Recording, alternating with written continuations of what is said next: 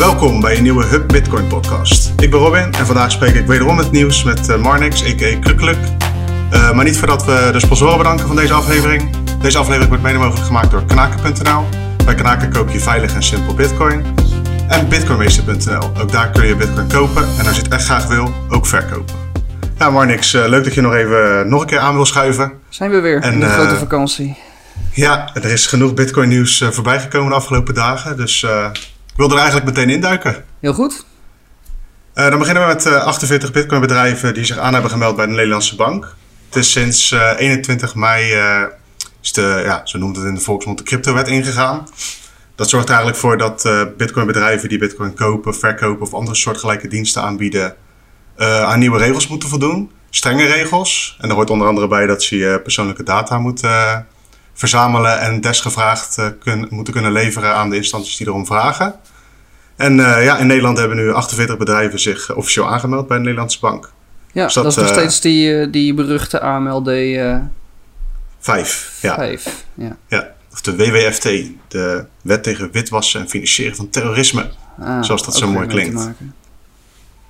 En dus komt eigenlijk op de 48 stuks hebben een aanvraag gedaan. En dat houdt in dat zij een licentie willen in Nederland om die bitcoindiensten aan te kunnen mogen blijven bieden. Ik vind best wel een hoog getal. Het gaat dus om aanvragen. We weten natuurlijk niet hoeveel er uiteindelijk door de keuring gaan komen. Maar het is inderdaad nog vrij hoog. Kijk, je hebt natuurlijk een x-aantal grote spelers in Nederland die al een paar jaar zijn. Nou, ik kan me voorstellen dat die daarbij horen. Maar niet, de namen zijn nog niet gepubliceerd. Dus dat horen we denk ik als zodra er een officiële licentie is uitgegeven.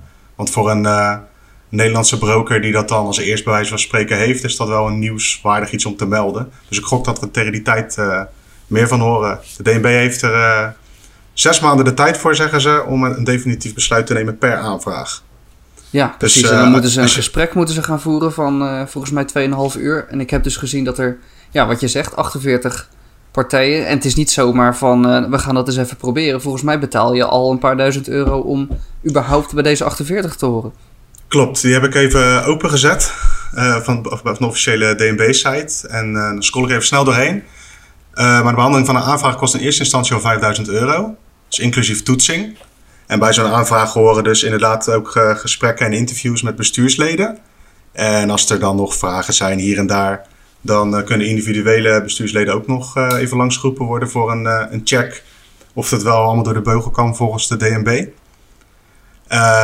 En daarnaast is het als je dus iemand anders aan wilt dragen binnen het bestuur, dan betaal je ook nog een x-aantal duizenden euro's voor zo'n test. Cool. Dus om überhaupt mee te doen, moet je €5.000 betalen.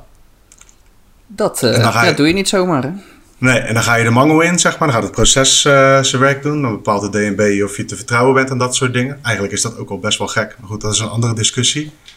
En dan komen er ook nog doorlopende toezichtkosten bij. En die moet de industrie eigenlijk gezamenlijk ophoesten. Die schat de DNB nu op €1,7 miljoen per jaar. En eigenlijk de licentiehouders, die moeten dat naar ratio, gewoon hoeveel er zijn, betalen en ophoesten. Ja, dus dan komt er in feite op neer dat des te meer partijen zich aanmelden, des te goedkoper het voor de partijen is, des te minder er door de keuring komen, des te duurder het wordt voor de partijen die er wel doorheen komen. Even simpel gezegd. Dus ja, in de praktijk hebben we het al vaker over gehad in de podcast en ik blijf het zeggen, voor de grotere spelers is dit een inconvenience, denk ik. Buiten de ethische dingen die er eventueel mee gemoeid zijn van ik wil eigenlijk niet al die privacy van mijn gebruikers opgeven. Maar goed, die regels zijn er nu dan dus door. Die kunnen dat wel ophoesten, want dan huur je een compliance officer in en je gaat aan de slag. Als je een goede omzet draait. Ja. Maar als jij als beginneling dat voor elkaar wil krijgen, dan ben je gewoon echt een groot deel van je kapitaal, wat je eigenlijk in mankracht of in een technische ontwikkeling of in jezelf wil investeren, ben je dan al kwijt voordat je überhaupt mag starten in Nederland. Ja, nee, laten we hopen dat er een aantal overblijven inderdaad. En als ik snel dat bedrag deel door elkaar, wat zij zeggen dus voor toezicht, ik heb dat even ingetypt hier, die 1,7 miljoen, delen door die 48 bedrijven, dan kom ik op €36.300 nog wat euro uit. Ja, dat is alweer meer dan die 29.000. Dat noemen ze zelf op de website inderdaad ook. En dat is dan dit jaar wel wat minder, omdat ze pas van 21 mei gaan rekenen. Zeg maar. Ja, precies. Een deel van een jaar dus, betalen ze dan. Dat brengen ze dan ook zo lekker mooi van. Het genoemde basisbedrag in deze regeling zal feitelijk voor de partij een stuk lager liggen. Maar dan wordt er eigenlijk bij een stuk lager liggen. Alleen voor dit jaar, hè? Volgend jaar is het gewoon de volle mik. Maar dit zijn inderdaad tienduizenden euro's die je dan af moet dragen. En het gekke is ook, wat ik begreep, is dat het achteraf... Weet je, net als je energierekening, dat je achteraf eventueel nog wordt of je meer moet betalen of minder. Dus stel dat je als bedrijf rekent op een bepaald bedrag. Dat kan dus eigenlijk niet, want het kan nog zijn dat dat ook achteraf nog wordt teruggevorderd. Extra. Nou, ik ben benieuwd. Misschien dat er een paar van die bedrijven contact met bitcoinmagazine.nl opnemen en een beetje kunnen delen hoe dat allemaal werkt. Het is altijd... we zijn daar op de redactie ook wel mee bezig. We hebben ook een soort van lijstje voor onszelf van wie er dan allemaal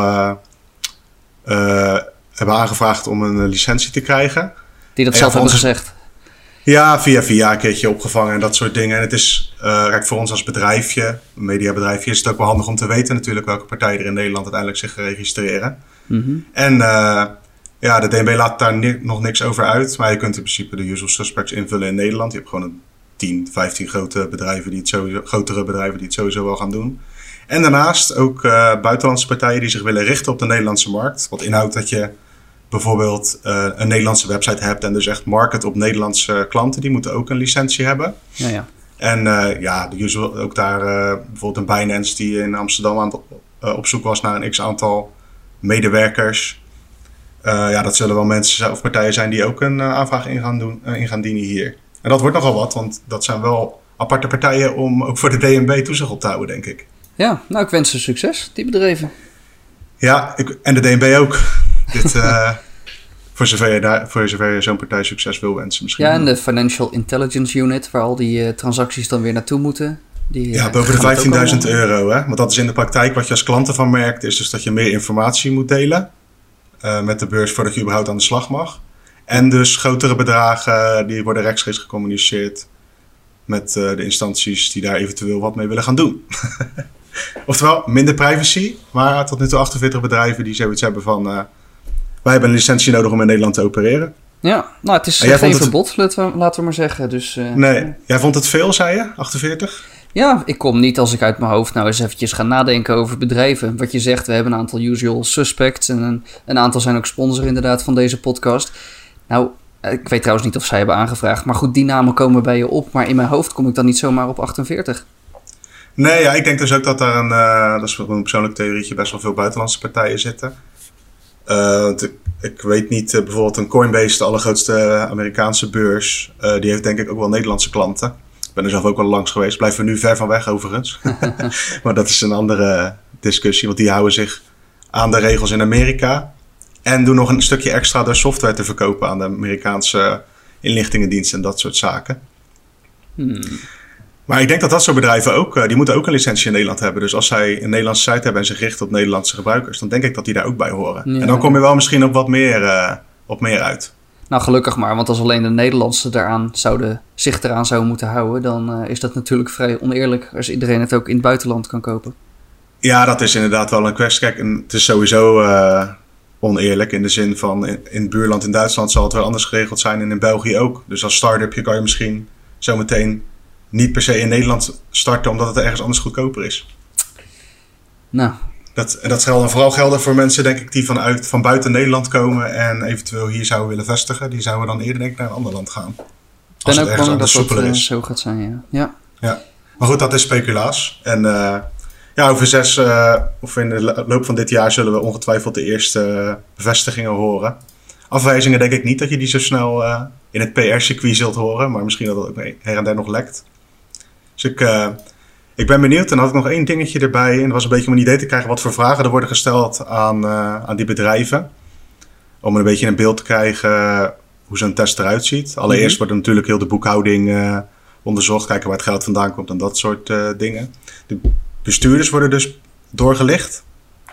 En er worden vragen gesteld als in welke landen zijn de cliënten woonachtig. Nou, dan heb je dus te maken met als een buitenlandse partij zegt, ja, mijn cliënten wonen ook in Nederland, dat ze daaraan moeten voldoen. En in welke sectoren zijn de cliënten actief? Wat zijn de risicocategorieën? Wat is het transactiepatroon van cliënten? Dat vind ik ook een interessante. Dan moeten ze dus overleggen of laten zien hoe de transacties tot stand komen. Of dat nou via de Rabobank is of via een andere bank. Of dat op andere manieren gebeurt. En ongetwijfeld op de lange termijn stiekem denk ik ook dat qua Chainalysis nog dingen gaat doen. Dus dat ze zeggen van, oh, maar waar komen die bitcoin dan vandaan die jij toegestuurd krijgt en die jij koopt van je klanten? Ja. Dus het is een hoop extra regelingen. Er zijn een hoop extra regelingen die gedaan moeten worden. Maar om het een beetje in een positief daglicht te zetten, is wel van... het zorgt in ieder geval voor legitimiteit. In de zin van, je moet aan regels voldoen die ook andere financiële bedrijven zouden moeten doen. Ook als je een lening wil verstrekken of een hypotheek wil verstrekken, moet je ook aan zulke regels voldoen. Dus wat dat betreft, bitcoinbedrijven komen een beetje in dat circuit nu terecht. Ja, dat kan wel positief zijn natuurlijk, ook voor het vertrouwen in de markt. En we hebben nogal meer nieuws waar we het zo over gaan hebben, wat ook weer richting legitimiteit gaat. Ja, laten we dan gelijk er eentje bijpakken in Amerika. De toezichthouder van nationale banken, de Comptroller of the Currency. Niet controller, maar met een M en een P. Vraag me niet waarom, maar goed, dat is de naam, de OCC. En die hebben aangegeven dat banken in Amerika Bitcoin Custody Services mogen aanbieden. Oftewel, zij mogen Bitcoin vasthouden voor hun klanten. Ja, nou, ik zou het niet willen, maar ik snap wel dat dat best wel een interessante dienst kan zijn voor een hele hoop mensen. Waarom zou jij dat niet willen? Not your keys, not your coins is wat ze altijd zeggen. Dus inderdaad, je wil zelf controle hebben over je bitcoins. En ik heb niet al te veel vertrouwen in de banken met hoe die zich de laatste jaren gedragen hebben. Dus wat mij betreft wil ik dat liever zelf doen. Maar ik snap, ik bedoel, die techniek die is ook mij ook duidelijk. Dus ik weet waar ik op moet letten en hoe ik dat moet beveiligen. Maar ja, als mijn oma naar haar bank kan gaan en daar wat bitcoin neer kan zetten, ja, misschien dat voor haar wel de beste keuze is. Ja, om te starten. Ik heb er altijd wel moeite mee om iemand die eventueel nog verder wil gaan met bitcoin, om dan daarmee te beginnen. Want dan zeg ik van, download gewoon een gratis mobiele wallet, gooi er een paar tientjes op en ga daarmee spelen. Ja. Maar inderdaad, als je het hebt over of mensen die zich echt niet met de techniek bezig willen houden, en eigenlijk vooral waar dit denk ik op gericht is op bedrijven, dan kan het wel een interessante optie zijn. Want je hebt over de jaren heen genoeg situaties gehad waarin bitcoinbeurseigenaren verdwenen of zelfs overleden met de keys in hun bezit. Nou, dan ben je als klant bij een beurs ook gewoon je geld kwijt. Ja, precies. Dus waarschijnlijk als je als bank dan in Amerika, als je bitcoin moet gaan vasthouden, je hebt nog steeds een hoop regels waar je aan moet gaan houden. En dat is best wel een goed idee. Of kan een goed idee zijn. 4 ogen principe en nou ja, hoe je board eruit moet zien. En ja, wie er toegang heeft tot bitcoin of tot geheimen. Dus ja, ik denk een stukje regulatie eromheen kan ook wel voor een stuk veiligheid zorgen voor een hoop mensen. Ja, veiligheid is dan een beetje een questionable term, in de zin van sommige mensen zouden beargumenteren van, het is sowieso niet veilig bij een bank, je bitcoin. Dus het is een beetje, ik denk dat het eigenlijk vooral is, of interessant kan zijn, dus voor partijen, of dat bedrijven zijn of mensen met een groot vermogen die zoiets hebben van, ik wil graag mijn fondsen door iemand anders laten beheren. Nou, er zijn tal van manieren voor, al met aandelen en met geld of met euro's en dollars bedoel ik. Met andere beleggingen. En bitcoin wordt daar dus ook onderdeel van. Ja, gewoon echt als een van die assets in het rijtje. Ja, want ik ben natuurlijk al vrij vroeg in bitcoin gestapt. En in het begin was dat heel moeilijk voor bedrijven om überhaupt een rekening te krijgen bij een bank. Omdat daar raar werd over gedaan, omdat je met bitcoin bezig was. Als je iets er maar mee deed, ja, inderdaad. Volgens mij is dat nog steeds wel een uitdaging hoor. Voor een hoop, en je hoort in Nederland wel eens vaker van die verhalen inderdaad. Dan weet ik dat niet of dat nou gaat over bitcoinbedrijven of een of andere crapcoin die denkt van, ik moet ook een rekening, weet je. Dat is misschien ook nog een verschil. Maar kijk, wij hebben, toen wij dit bedrijfje oprichten, nieuwblokmedia achter bitcoinmagazine.nl. Nieuwblokmedia, dat toont niet aan van, ik ben met bitcoin bezig. Maar ik kan me voorstellen, toen de tijd, vorig jaar was dat nog, als je Bitcoin Media had geheten, dat ze een andere procedure in waren gestart. Ja, zijn van die buzzwords zijn dat ook. En ook toen ik met de Belastingdienst mijn probleempjes had, toen zeiden ze ook, we moeten gewoon meer op Bitcoin, moeten we gewoon meer opletten. Dat is gewoon een keyword voor hun om extra iemand op te zetten waarschijnlijk. Dus ja, eigenlijk dit soort stappen die zorgen ervoor dat dat soort dingen, als het goed is, minder voor gaan komen in landen, in dit geval als Amerika. Want jouw bank mag ook bitcoin bezitten, dus ik neem aan dat jij als ondernemer daar ook mee aan de slag kan. Ja, precies. Ja, en dan hadden we ook nog Visa, een ander nieuwtje. Ja, ook een bericht op bitcoinmagazine.nl. ja, Visa deelt het plan om de digitale valuta te omarmen. En dan wordt het wel leuk, hè? Ja, kijk, het moet het iets genuanceerder, denk ik, doen. Visa heeft dus eigenlijk aangekondigd dat ze agnostisch worden op het gebied van valuta. In de zin van, ze kijken naar alle mogelijkheden. Waar dat natuurlijk voorheen gewoon de dollar was en de euro en alle andere door centrale banken uitgegeven currencies. Lijkt daar nu een deurtje open te gaan voor bitcoin. Moet ik ook gelijk weer zeggen van, jij en ik kunnen al gewoon bitcoin transacties doen zonder Visa. Precies, ja. Dus hoe dat dan precies vorm gaat krijgen, dat is ook nog niet helemaal duidelijk. Maar het is in ieder geval wederom in het hoekje van legitimiteit, waar we nu afgelopen kwartier al mee bezig zijn. Is dit wederom iets waarvan je denkt van, bitcoin wordt wel serieus genomen. Nou noemen ze het precies, trouwens niet specifiek bitcoin, hè? Het is meer gewoon digitale valuta. Wat misschien weer meer in het straatje zou passen van central bank digital currencies. Ja, dat wordt in hun artikel wordt het ook genoemd, in hun persbericht. Ja. Dat ze dat ook wel onderzoeken. Maar ik vind sowieso gewoon dat ze zeggen, dat Visa zegt van, we vinden dat interessant. En ze hebben ook een regeltje staan, digital currency is in Visa's DNA. Nou ja, het geeft toch een stukje houding weer, hè? Ja, is niks aan gelogen, want alle euro's en dollars die zij verwerken zijn natuurlijk ook digitaal. Precies, maar ze hoeven het niet zo te stellen natuurlijk. Ja, dus, nee. En we hadden nog PayPal, hadden we vorige week een aantal geruchten. Ja, PayPal die er tegenaan schurkt om inderdaad ook met Bitcoin services, dan wel een eigen valuta waar ik niet zoveel mee heb, aan de slag te gaan. Dus er wordt eigenlijk op zowel op fintech niveau, dus in dit geval met PayPal en Visa. En aan de andere kant dus gewoon de traditionele, Visa ook een traditioneel bedrijf ondertussen, bankensector in met name Amerika. En in Nederland heb je dus de licenties die nu langzaamaan worden uitgegeven. Het wordt eigenlijk allemaal in bepaalde vorm gegoten van, dit zijn de regels en daar moet je aan voldoen. Precies. Ja, en dan, dat laat mij ook meteen denken, verbieden wordt het hem niet meer zomaar? Nee, nou was dat sowieso vrij lastig, want ja, hoe verbied je 12, 24 woorden op een briefje van iemand, zeg maar. Want dat is het enige wat je nodig hebt om bitcoin te gebruiken. Ja. Naast een verbinding. Maar inderdaad, kijk, het is niet meer zo de weg naar bitcoin betalingen verbieden of dat soort dingen. Die wordt nog veel lastiger.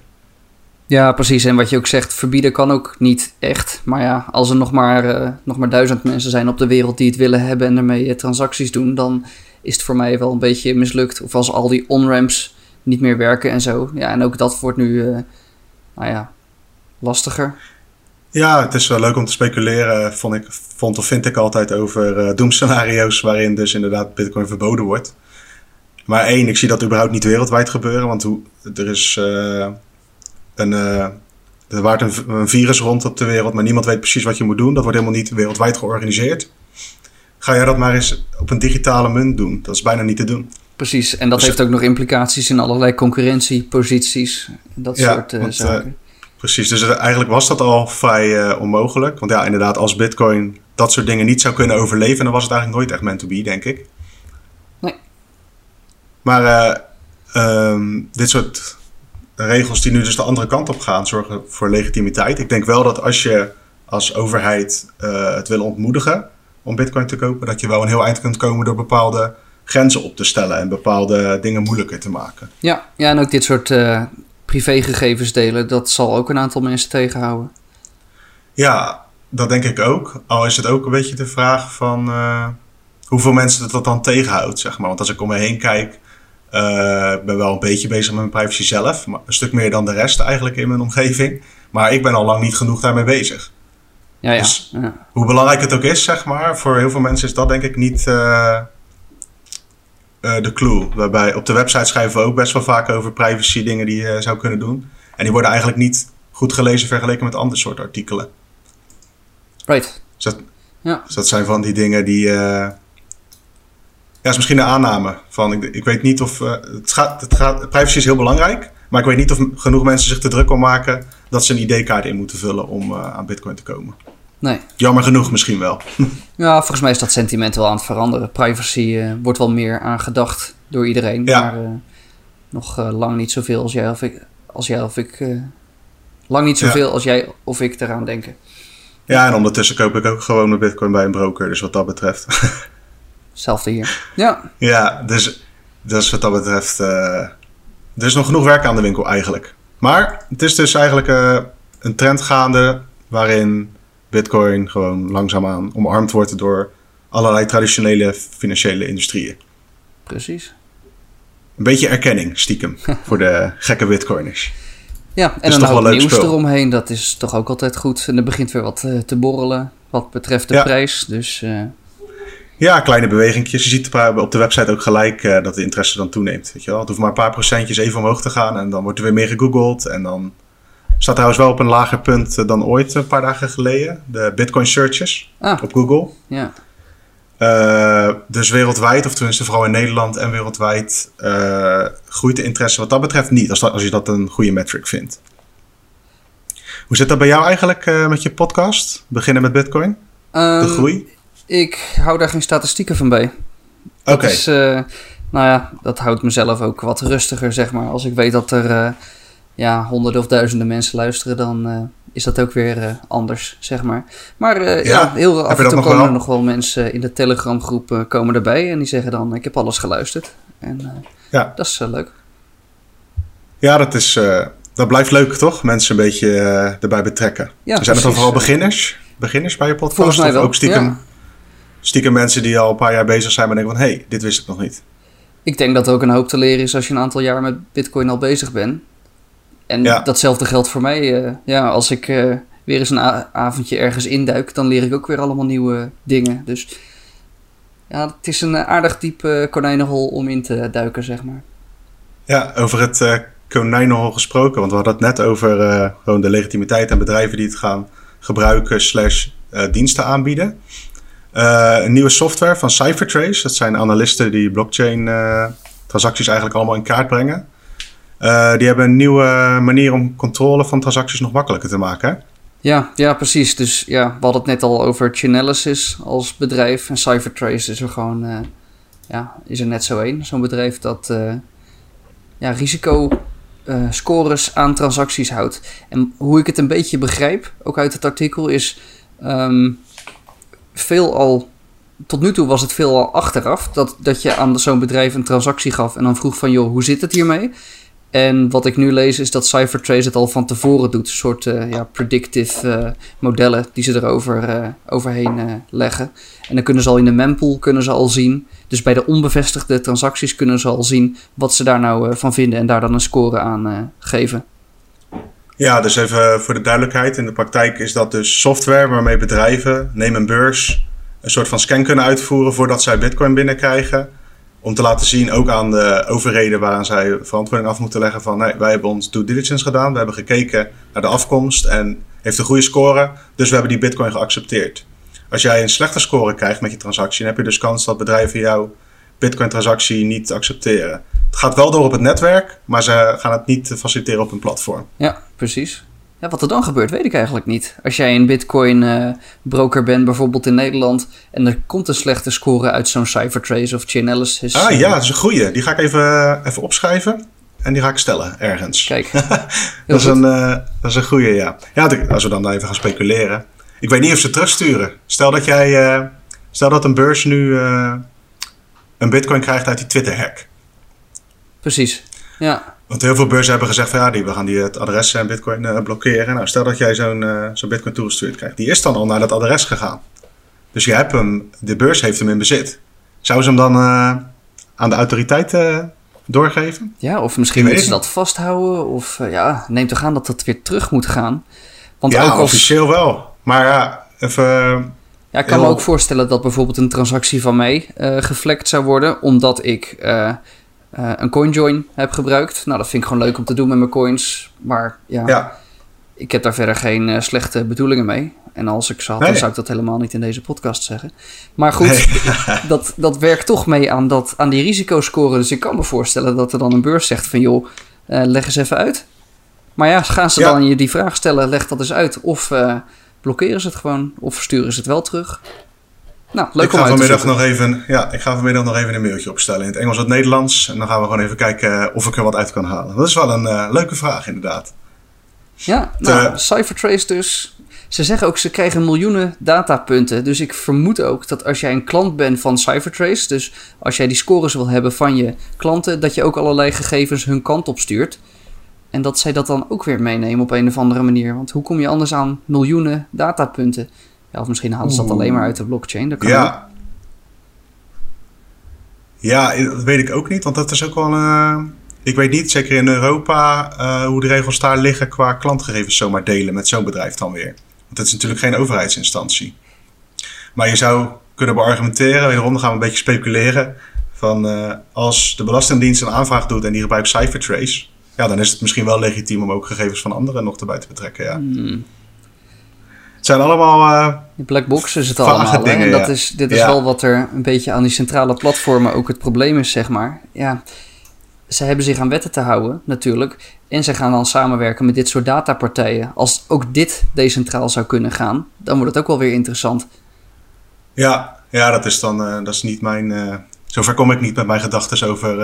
het analyseren van blockchains, of dat ook digitaal kan. Of decentraler kan. Maar het is in ieder geval... wat zij altijd zeggen is, wij analyseren gewoon de open gegevens op een blockchain. Ja. Maar ik kan me wel voorstellen, zeker als je inderdaad met datapunten spreekt van over geïdentificeerde adressen van bepaalde personen. Ja, dan lijkt me dat dat wel gekoppeld wordt als ze die kennis al in huis hebben. Ja, en of we er ooit achter komen? Waarschijnlijk niet.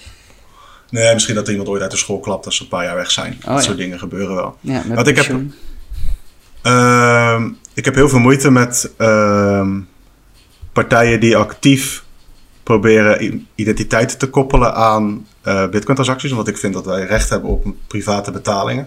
Maar aan de andere kant is het eigenlijk gewoon aan het protocol zelf, / aan mensen die privacy-oplossingen aanbieden, om het dan maar beter te doen dan die analysebedrijven. Het is eigenlijk een constante strijd. Ja, precies. Nou ja, er is weer een hoop activiteit rondom Schnorr en Taproot, die ook Bitcoin weer wat... ontransparanter moeten maken door bepaalde signatures bij elkaar te kunnen voegen en niet de hele tijd duidelijk te maken van hoe deze bitcoin die verstuurd worden, hoe die uitgegeven gaan worden. Dus er komen een aantal verbeteringen aan.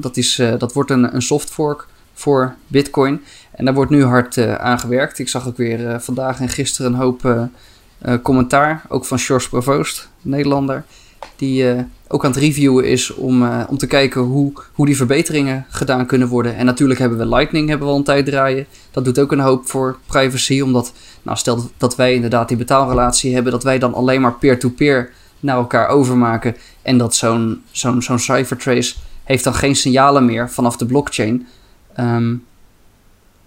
over wat wij aan het doen zijn. En dat werd volgens mij ook genoemd bij, was het de Amerikaanse IRS of iets dergelijks, dat Lightning toch een probleem was of zo. Of dat ze daar minder konden zien. Ik herinner me iets van een nieuwsbericht daarover. Oké. Ja, ik kan me goed voorstellen dat dat iets is. Dat is de volgende stap. Hè? Want dan denken ze tussen aanhalingstekens van... we kunnen de blockchain gewoon lekker analyseren. Maar nu komt er nog een laagje bovenop met Lightning... die heel veel privacy dingen een stuk beter geregeld heeft. Ja, echt die tweede laag inderdaad. Ja. Ja, en die toepassingen van Schnorr en Taproot... in de praktijk betekent dat toch eigenlijk... dat je er niet meer van uit kunt gaan... dat als een transactie van A naar B gaat... dat dat precies dezelfde geldstroom is, toch? Deels. Ja, hoe ik hem... Van buitenaf. Ja, volgens mij klopt dat deels van buitenaf. Inderdaad. Het komt er ook op neer dat als jij heel... interessante dingen gaat doen met een smart contract... dus je zet op de Bitcoin blockchain... zet je... ik stuur dit geld stuur ik naar persoon A. Tenzij het voor een bepaalde datum geclaimd wordt, dan gaat het naar persoon B. Maar als er 3 mensen van 5 van deze signature iets doen, dan kan het naar persoon C gaan, bijvoorbeeld. Dus je kan een hele beslisboom maken in je transactie. En wat die Schnorr en Taproot, een van die twee ook doen, is dat je niet meer al die verschillende opties hoeft te publiceren.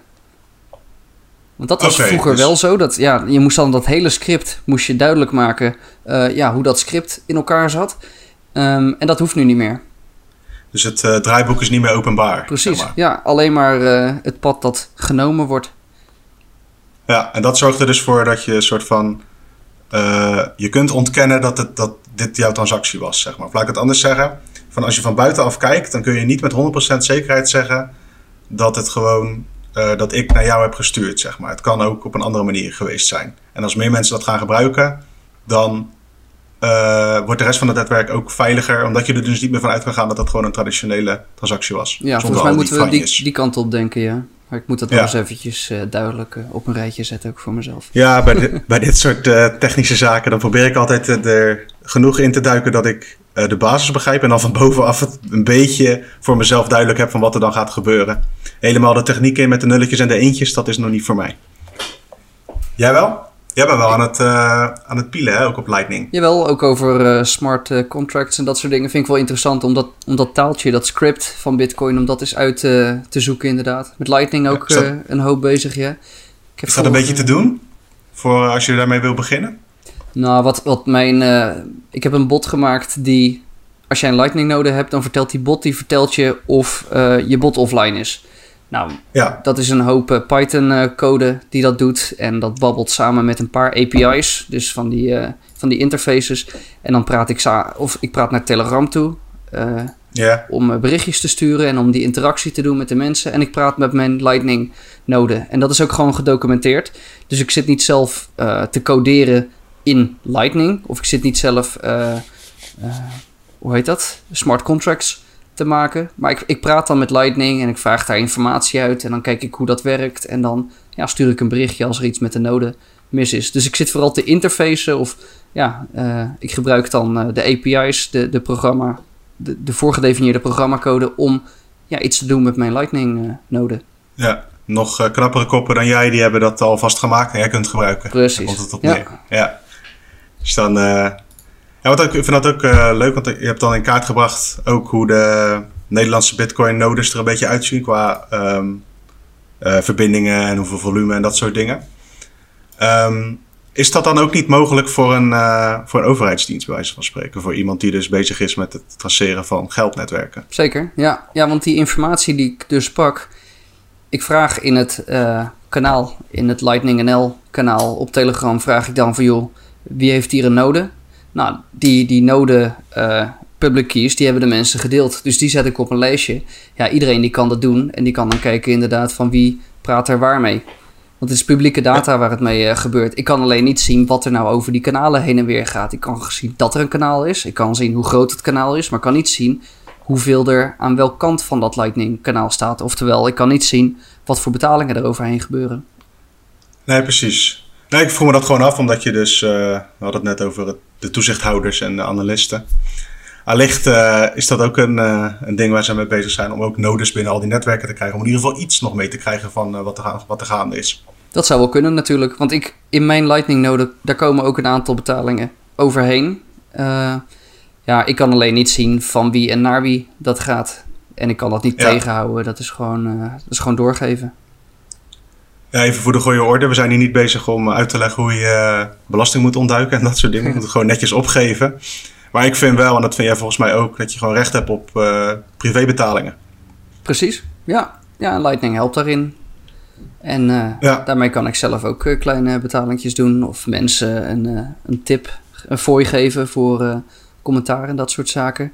En wat ook wel leuk is met Lightning, daar ben ik vorige week in gedoken. Je kan ook berichtjes sturen met zo'n Lightning-transactie mee. Ja, ik heb als een podcast opgenomen, een van de eerste bitcoins met Joost Jager over WhatsApp. Dat je kon peer-to-peer kon chatten via het Lightning-netwerk. Is dat een beetje dit? Precies, nou eigenlijk is dat precies dit. Want ik kreeg inderdaad wat transacties binnen en daar zaten wat custom fields in, wat eigen velden. En dat is een beetje zoals de beschrijving die je bij een bankoverschrift kan zetten. Die zou je ook natuurlijk kunnen gebruiken om berichtjes naar elkaar te sturen.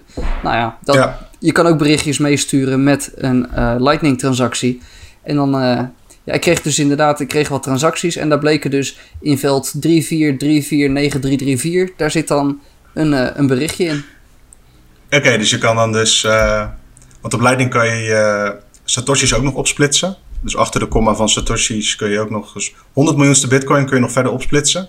Dus je kunt vrij goedkoop, privé praten met elkaar tegen een hele kleine kosten. En waar niemand anders weet van heeft. Ja, precies. Ja, dat kan voor in theorie 1 millisatoshi. Nou, de betaling die ik kreeg, dat was gewoon 1 satoshi. Volgens mij was die van Leon van Stekking. En die, die stuurde test. Maar dat is inderdaad heeft hij zijn mention weer binnen in de podcast? Maar dat is inderdaad wel... Ik ging eens even kijken, want dat veldje wat ik dan had gevonden... 343493334... dat heeft Joost Jager inderdaad bedacht... dat dat getal wordt gebruikt om een bericht in te zetten. Ja. Ja, mocht je daar meer in willen duiken... dan is het aflevering nummertje 1 van Hub Bitcoin... met Joost Jager. Is wel een leuke, denk ik. En wat ik me eigenlijk afvroeg met, op het gebied van Lightning... hoe zie je dat verder ontwikkelen, zeg maar? Want je hoort nu bijvoorbeeld die berichten die je dan erbij kunt zetten. Ik zit dan gelijk na te denken, je noemde net ook... bij banktransactie kun je een omschrijving erbij zetten. Dat kan ook voor bepaalde automatiseringsdingen goed werken. Als jij een Lightning betaling doet... je koopt een t-shirt, ik zeg maar wat. Als je daar een kale Lightning betaling naar doet... dan moet een app moet dan regelen dat dat allemaal goed gaat. Bijvoorbeeld bij de CP-server. Maar als jij in zo'n Lightning-transactie al gegevens mee kunt geven... waarvan je zegt van nou, ik wil dit shirt paars NL op dit adres... dan is dat zeg maar binnen een transactie allemaal meegegeven. Ja. Is dat iets, denk je, of werkt dat niet zo? Ja, dan moet je alleen wel natuurlijk vaststellen welke velden je daarvoor gaat gebruiken. Zoals Joost heeft gezegd, dat ene getal wordt gebruikt om een berichtje in te zetten... en een ander getal om de afzender in te zetten. Dan moet je dat inderdaad voor dit soort commerce moet je dat dan... erin gaan zetten. Maar het is op zich wel interessant, want je zou dus een betaling kunnen doen met al die informatie erin. En de ontvanger van die betaling, die kan op het moment dat die betaling hem wordt aangeboden, kan hij kiezen of hij hem wel of niet accepteert. Ja, aan de hand van misschien wel die informatie die erbij is. Precies. Moet aan de voorkant, als we dan toch aan het brainstormen zijn weer, aan de voorkant moet dan wel een soort van gebruikservaring zijn dat ik gewoon mijn dingen invul in een webveld. Ik doe mijn Lightning-transactie en daar zitten dan ook die gegevens bij. Precies, en de verkoper die ontvangt dan die informatie... en die kijkt dan eens eventjes in zijn winkeltje... heb ik nog een paars L-shirtje liggen. En als dat niet zo is, dan kan hij gewoon die betaling niet accepteren... en dan is hij überhaupt nooit bij jou weggegaan. Dan hoeft hij die niet te settelen. De klant heeft dan ook niet betaald uiteindelijk. Precies, ja. Dus er is geen gedoe met terugsturen en dat soort dingen. Maar dat hij gewoon nooit... of dat die betaling gewoon nooit... gebeurd is, nooit afgerond is. Nou, als er een developer zit te luisteren, graag de credits. Maar voor de rest, ga vooral je gang. Nou, we zijn niet de eerste die dit bedenken. Nee, dat weet ik. Dat lijkt me ook niet. Nee. Ja. Ja. Nee, maar ik vind dat vind ik mooie toepassing. Want dan kom je dus op het punt dat je weer een soort van privébetalingen kunt doen. Precies, en ik hoop ook dat KeySend, wat er tegenwoordig nieuw is... en wat je vaak handmatig moet aanzetten bij je Lightning Node... Ik hoop dat wat is dat? Dat KeySend, ik hoop dat het meer gebruikt gaat worden. Het komt erop neer. Ik zet dat aan op mijn node... en vanaf dat moment kan jij naar mij Satoshi sturen... zonder dat ik daar eerst een invoice voor moet maken. Want dat is hoe het normaal gesproken zat met een Lightning betaling. Ik maak een invoice, ik stuur die invoice naar jou... en jij gaat die invoice betalen. Dat was het standaard model. Maar nu met KeySend kan je ook vanzelf naar een andere node toesturen... zonder dat je daar de medewerking van die andere node bij nodig hebt. Oké. En dan wordt het gewoon... wel interessant... want dan wordt het een beetje zoals een Bitcoin-adres. Mm-hmm. Als zender naar een Bitcoin-adres heb je geen samenwerking nodig van die ontvanger, zeg maar... Nee, je hebt geen toestemming nodig. Het is gewoon, een transactie is een transactie... en het netwerk stuurt het heen waar jij het heen wil hebben... op on-chain, zeg maar. Precies, zonder dat je eerst aan iemand, aan een mens... aan de andere kant moet vragen van... joh, kan jij eens een invoice voor mij maken? En dat betekent meteen ook dat je, als we even doordenken... voor een podcast bijvoorbeeld... dat je een extra veldje zou kunnen verzinnen... in de specificatie van podcasts, in de RSS... dat je daar een veldje in zet van... als je een betaling wil doen, doe het dan naar deze Lightning Node... En dan kan je heel interessante dingen gaan doen in je podcastplayer bijvoorbeeld. Dat als je een podcast aan het luisteren bent en je drukt even op een rode knop... dat je een aantal Satoshi naar die podcastuitgever stuurt. Zoals je eigenlijk ook geld naar een Bitcoin-adres zou kunnen sturen. Ja, bij YouTube en Twitch en zo heb je dat soort dingen al met donaties. Gewoon met euro's of weet ik veel, bits hebben ze geloof ik op Twitch. Toepasselijke naam trouwens. Waar je, die staan dan voor 1 cent of zo. Die kun je dus al doneren, zeg maar, om inderdaad toch op een knop te drukken terwijl je aan het kijken bent. Nou, en dat dan met Lightning. Ja. Met Lightning. Dus dan heb je dus niks te maken met dat je eerst geld naar YouTube moet sturen. Eerst geld naar Twitch. En dan doneren. En dan blijft er nog 40% daar hangen en 20% daar.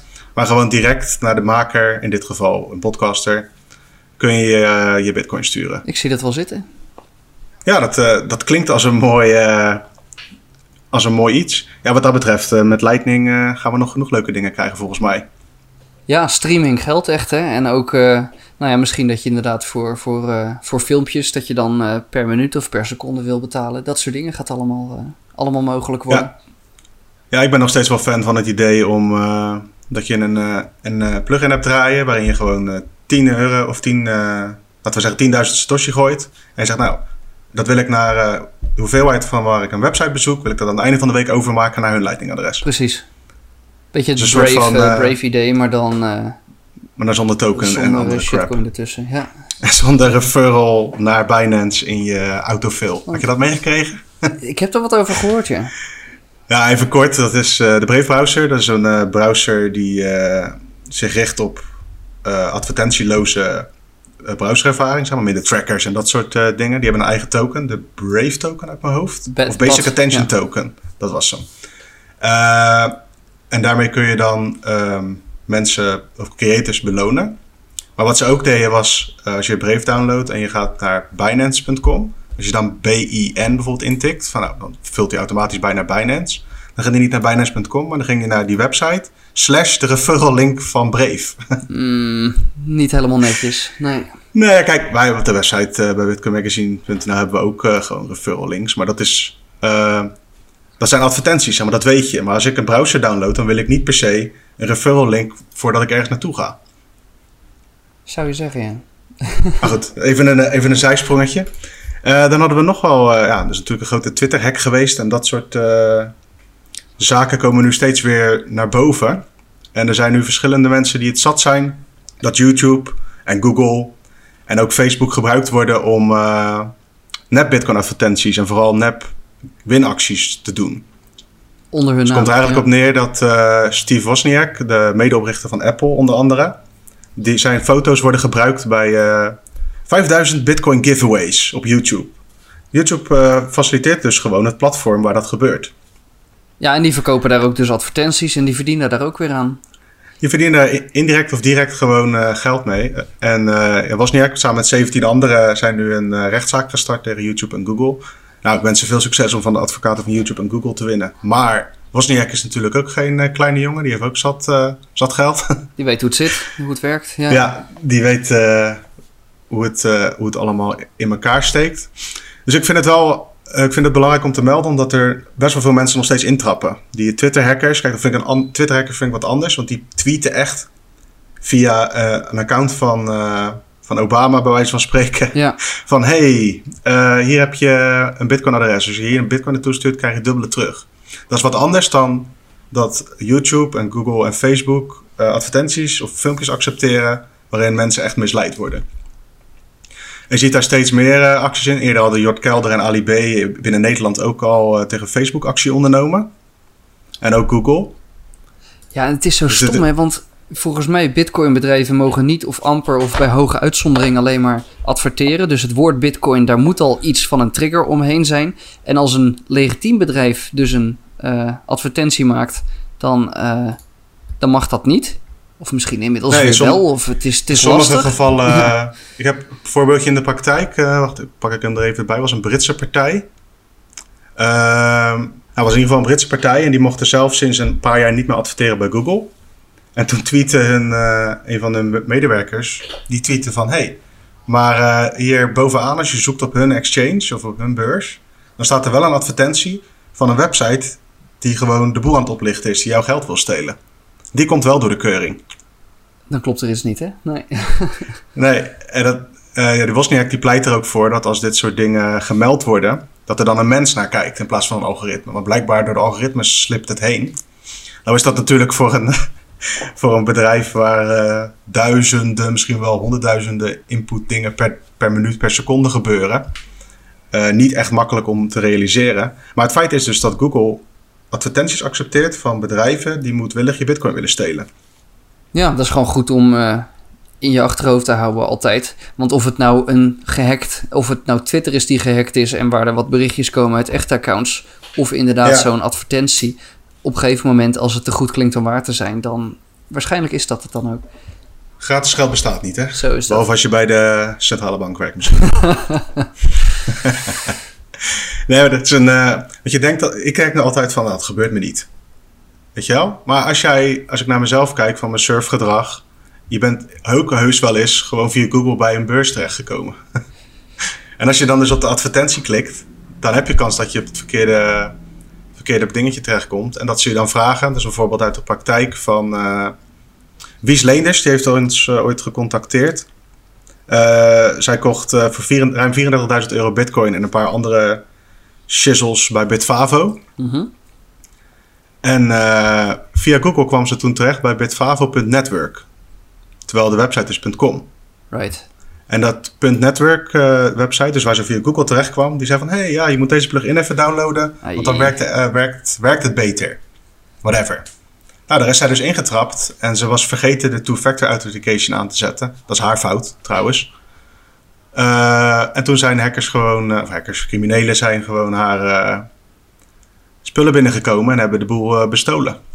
Lelijk, hè? Ja. Nee, er gebeurt een hoop en dat is op zich wel eng. Ja, je ziet nu langzaamaan dus dat er dus actie ondernomen wordt tegen die grote partijen voor specifiek dit soort advertenties. En ook in Groot-Brittannië hebben ze het ook op bestuurlijk niveau, zijn ze ermee bezig. Die willen daar de regels versterken, strenger maken voor bitcoin en crypto. Noemen ze dat dan advertenties, ze noemen het crypto ads. En ik denk dat dat ook vooral te maken heeft met al die gekke Ponzi-schemes. Ik weet niet of dat heel veel te maken heeft met bitcoin aan zich. Nee, want dat wordt altijd op één hoop gegooid in die regels, maar eigenlijk slaat dat natuurlijk nergens op. De ene crypto is de ander niet. Als jij Marnix coin uitbrengt en daar advertenties mee online zet van ja, we gaan 500% omhoog binnen een week. Dat is heel wat anders dan een bitcoinbedrijf die gewoon zijn diensten wil aanbieden. Ja, misschien moeten we een soort keurmerk hebben of zo. Ik weet niet wat het antwoord is. Of mensen moeten zich gewoon niet laten gek maken door altcoins en dat soort zaken. Ja, daar ben ik het zeker mee eens. Maar het is dus, in dit geval was het dus iemand bij Bitvavo... Iemand die gewoon de verkeerde website voorgeschoteld kreeg via Google. En dan niet omdat die partij hoger had gerankt. Door goede context of goede content te schrijven en dat soort dingen. Maar gewoon een advertentie gekocht om bovenaan te komen. En het werkt, ja. En het werkt. En Google verdient er gewoon geld mee natuurlijk. En dat is het nare daaraan. Kijk, als dat ze heel veel geld kost. Als dit lang door blijft gaan. Dan denk ik wel dat ze er werk van gaan maken. Want als mensen als Wozniak zich uitspreken, dan... het is iets kleins als Ali B of Jort Kelder het doen. Maar ook John de Mol heeft al tegen Facebook een actie aangespannen. Voor mij loopt die nog steeds. Dus er komt vanuit allerlei kanten... komt het naar die social media platformen. Zowel de scammers komen er naartoe. Als de mensen die nu zoiets hebben van... Hey, die oplichtingspraktijken met mijn naam eronder. Want daar gaat het natuurlijk over. Mm-hmm. Dat moet gestopt worden. Nou, dat lijkt me ook wel voor de markt beter hoor, als dat gewoon gestopt wordt. Ja, kijk, het is makkelijker gezegd dan gedaan, want ga dat maar eens doen. Ja, want het jammere vind ik nu ook dat het steeds, dan heet het weer bitcoin-oplichting en dat soort dingen. En iedere keer dat er op nu.nl bitcoin-oplichting staat, dan krijgen mensen toch dat linkje in hun hoofd, bitcoin en oplichting. Terwijl, ja, als je een bank overvalt, dan is het geen euro-oplichting, zeg maar. Nee, klopt. Ja, er is een beetje een verschil tussen... Kijk, iedereen mag schrijven wat hij wil. Maar er is een verschil tussen het bitcoin-oplichting noemen en dan de schuld ook bij bitcoin leggen. Dat vind ik eigenlijk vooral het ding. Want als je dan het Twitter als voorbeeld neemt. De oplichting aan de bitcoin-kant was dus dat er iemand bitcoin-adressen op prominente accounts aan het posten was met tweets. Ja. Dat is wat er gebeurd is. Nou, en dat heeft niks te maken. Dat is niet wat het interessante was. Dat is gewoon hoe die geld wilde verdienen. In de bitcoin-hoek. Zo, ja. Zeg maar, in de bitcoin-hoek is dat degene wat er met bitcoin te maken heeft. En dat komt omdat bitcoin vrij is. En gelukkig maar, want als criminelen het niet kunnen gebruiken, dan hebben wij er ook niks aan. Zo is dat. Hoe treurig dat misschien ook is. Zelfs mensen die je niet aardig vindt, die moeten bitcoin kunnen gebruiken. En het echte grote nieuws is inderdaad gewoon dat Twitter gehackt is. En dat er dus, dat las ik laatst een geruchtje over, pin me er niet op vast, maar dat er dus blijkbaar meer dan rond de 1000 medewerkers waren bij Twitter die toegang hadden tot het dashboard. Waarmee je gewoon al die accounts kon beheren. Ja, dus misschien hacks die al in het verleden gebeurd zijn, dat die al hierdoor te verklaren zijn. Precies, dat is speculatie natuurlijk, maar inderdaad. En dus wat jij zegt, ben ik het wel mee eens. Het is geen bitcoin-misdaad. Zeg maar, er is wat anders aan dan. Bitcoin kan hier niks aan doen. Nee. Bitcoin is alleen toevallig het meest geschikt om wereldwijd gewoon geverifieerd waardetransacties te doen. Ja, helaas is het nog niet zo makkelijk om dat met Lightning te doen. Nee. Maar goed, daar komen we ook wel. Ik bedoel, Bitcoin was ooit ook zo lastig. En ja, nu is dat kennelijk zo makkelijk dat je dat in een Twitter-hack graag wil gebruiken. En over een tijdje is dat misschien, of hopelijk, dat dat met Lightning ook weer makkelijker is. Ja, dan sturen ze een Lightning-invoice bij die hacks. Precies, ja. Oké. Nou, thanks Marnix weer voor het doornemen van het Bitcoin nieuws. Waar kunnen mensen je volgen en je podcast vinden? Beginnen met bitcoin.com. Dat is hem eigenlijk. Dat was hem. Ja. Kort maar krachtig. Daar vind je alle info. Nou, en wil je op de hoogte blijven van het laatste Bitcoin nieuws? Kom dan vooral naar bitcoinmagazine.nl. Volg ons op Twitter, op Facebook, op alle socials. En thanks voor het luisteren weer. Dan zeggen ze in Tilburg, houdoe.